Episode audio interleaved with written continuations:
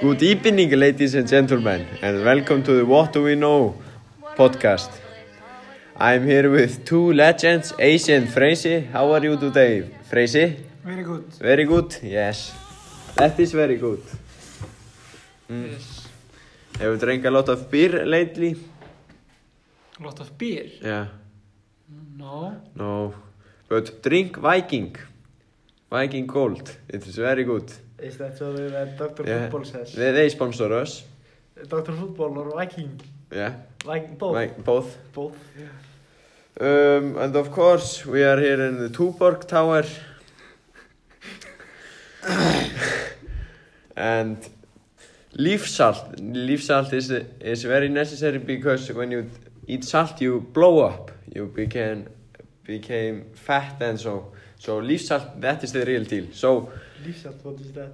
uh, it, it is a salt which which is very hel- healthy. So should we start? Yes. Yes um, Queen's Park Rangers and Sheffield Wednesday kicked off the FA Cup round and Sheffield Wednesday won at Loftus Road 2-1 I thought that QPR would win this but you I always thought QPR would- would win this, yeah but I think it's good. mhm QPR is not, not a very good team, and I think no one enjoys watching them. But I don't know how they are right now, but they've always been this uh, team that goes in my I don't give a shit folder. Yeah, yeah. And the next game, it really goes into I don't give a shit folder. Northampton, Derby County 0-0 and Hull City, Chelsea. Chelsea won 2-1. Um, Batshuayi and Tomori scored. So this is really not much to say about this game but other than the Chelsea one. Um, what do you think of this game, Tristan? Whole Chelsea. Um, Chelsea lucky to win the game against a very But they were- poor club. Yeah, yeah, Lucky, 2 0 over, and yeah. then, and they just Uh, Who should, scored should, should have done better against a, a small opposition. Yeah, but uh, Chelsea were playing a very solid team. Uh, yeah, maybe should have won by more goals, but I think it's okay. There are some young players like Hudson Odoi and, and and Tomori in the starting lineup. But Mhm. has Tomori been playing very much for Chelsea this season? Yeah, but I don't really think he's very good. I don't know if he's qualified to play for Chelsea. How about you, Fristin? What do you think of Tomori? I think he's a terrific defender. Yeah, you think so? Yeah. And then uh, reading Cardiff 1 1 draw. Uh, Mhm. Reading uh, got a red card in the game. Uh, Yeah. But then, then the the uh, fixtures that I think are not surprising: uh, Southampton, Tottenham Hotspurs. I think Jose Mourinho should just stop being a manager, or or just go back to Porto or something where nobody watches him because I think he- that he's been Jose Mourinho. terrible. He's been terrible. But can Tottenham do any better with Harry Kane injured? They- They Yes. don't have any nine. They They- all, all, only have false nines like they could Son. they and- could they could play Humason in striker. yeah, but it he's would no work. striker like Harry Kane. It it would work. Yeah, under every normal circumstances, uh, Huminson should be enough to score against score against Southampton. yeah, yeah. And Uh, they also have Lucas Mora and and Eriksen is very good to give He- them the he has balls went to. to- Inter, he signed yesterday. No, Yeah, 20 million pounds. 20 million for Christian Eriksen. Yeah. And That's Tottenham nothing. bought Lo Celso for 60. Wow, where where have I been? Um, West Bromwich Albion won West Ham United won with one goal. yeah, and they were one man down. Yeah.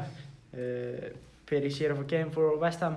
Uh, Uh, you- you know who coaches West Bromwich Albion? uh, Uh, Tony Pulis. No.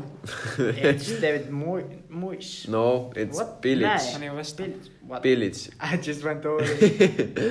Bilic is a former West Ham manager, so it, it is really big victory for him. Um, Portsmouth won Barnsley 4-2 and uh, my man in the north, Newcastle United, draw 0-0 against Oxford United. I think that Steve Bruce was not happy with that. But Sheffield United won 2-0 with goal from Be- Besic and Norwood. Um, Yondai came on, on as a sub for Millwall. So that is really only thing I can say about that game. Um, Should we move over to the? No, we have some some Saturday games left. Coventry, Birmingham 0-0, Burnley, Norwich 2-1 for Nor Norwich. Um, jo Johan Berg is not playing yet for Burnley, so that is not good. Is he injured? Or? Um, Uh, Coventry versus Birmingham. You, were you yeah, done with that? yeah. Okay. And Leicester won Brentford 0-0 and Iheanacho with a winning goal. Yeah, not sure. I think City shouldn't have sold. him. No, I don't. He, He was he was fantastic when Pellegrini was the coach, uh, but Pep Guardiola didn't like him, so he couldn't stay there much longer. Uh, then we moved to the big game day.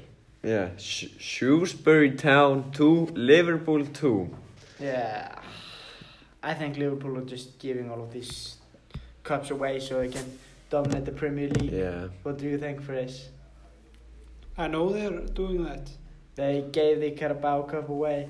Why why not try and win? all? Yeah, against Shrews Shrewsbury. Yeah. Why not? Aye. Why not attempt to win the game? Be- Because, like, why don't do like City la- last season? Take all of the English trophies. They have the they have the squad to do that. They uh, they've been playing Liverpool well. also. Li- Liverpool, Li- have Liverpool, also the uh, squad to do that. You, you know. Yeah. Yeah. The, we don't have any backup fullbacks, but we Yeah. Mil- no, Milner is injured. yeah. That's Uh, just something that you have to fix in the January and transfer we market. and don't try and have win all. a lot of forwards. Um, Minamino, Origi. Yeah, I mean, Mino Shaqiri. Origi, Shaqiri. Shaqiri is injured. How long? uh, Or Uh, no, uh, maybe he's just in the in, in the freezer. I, yeah, I I think, you think could- so. I think you Um, could attempt to go all the way and, and maybe succeed if Liverpool wanted it because Yeah, but Uh, of course Jurgen Klopp has stated that the youth team will play the Yeah. next round. I think against that Shrewsbury. Liverpool should get fined for that. Jurgen Klopp is not even, not even going to coach that. They're disrespecting the FA Cup. I, is he not going to be coaching? No. No. Why not? some wanker is going to coach Where where is he going to be? on a vacation. Vacation. Winter break. Wow, that's stupid.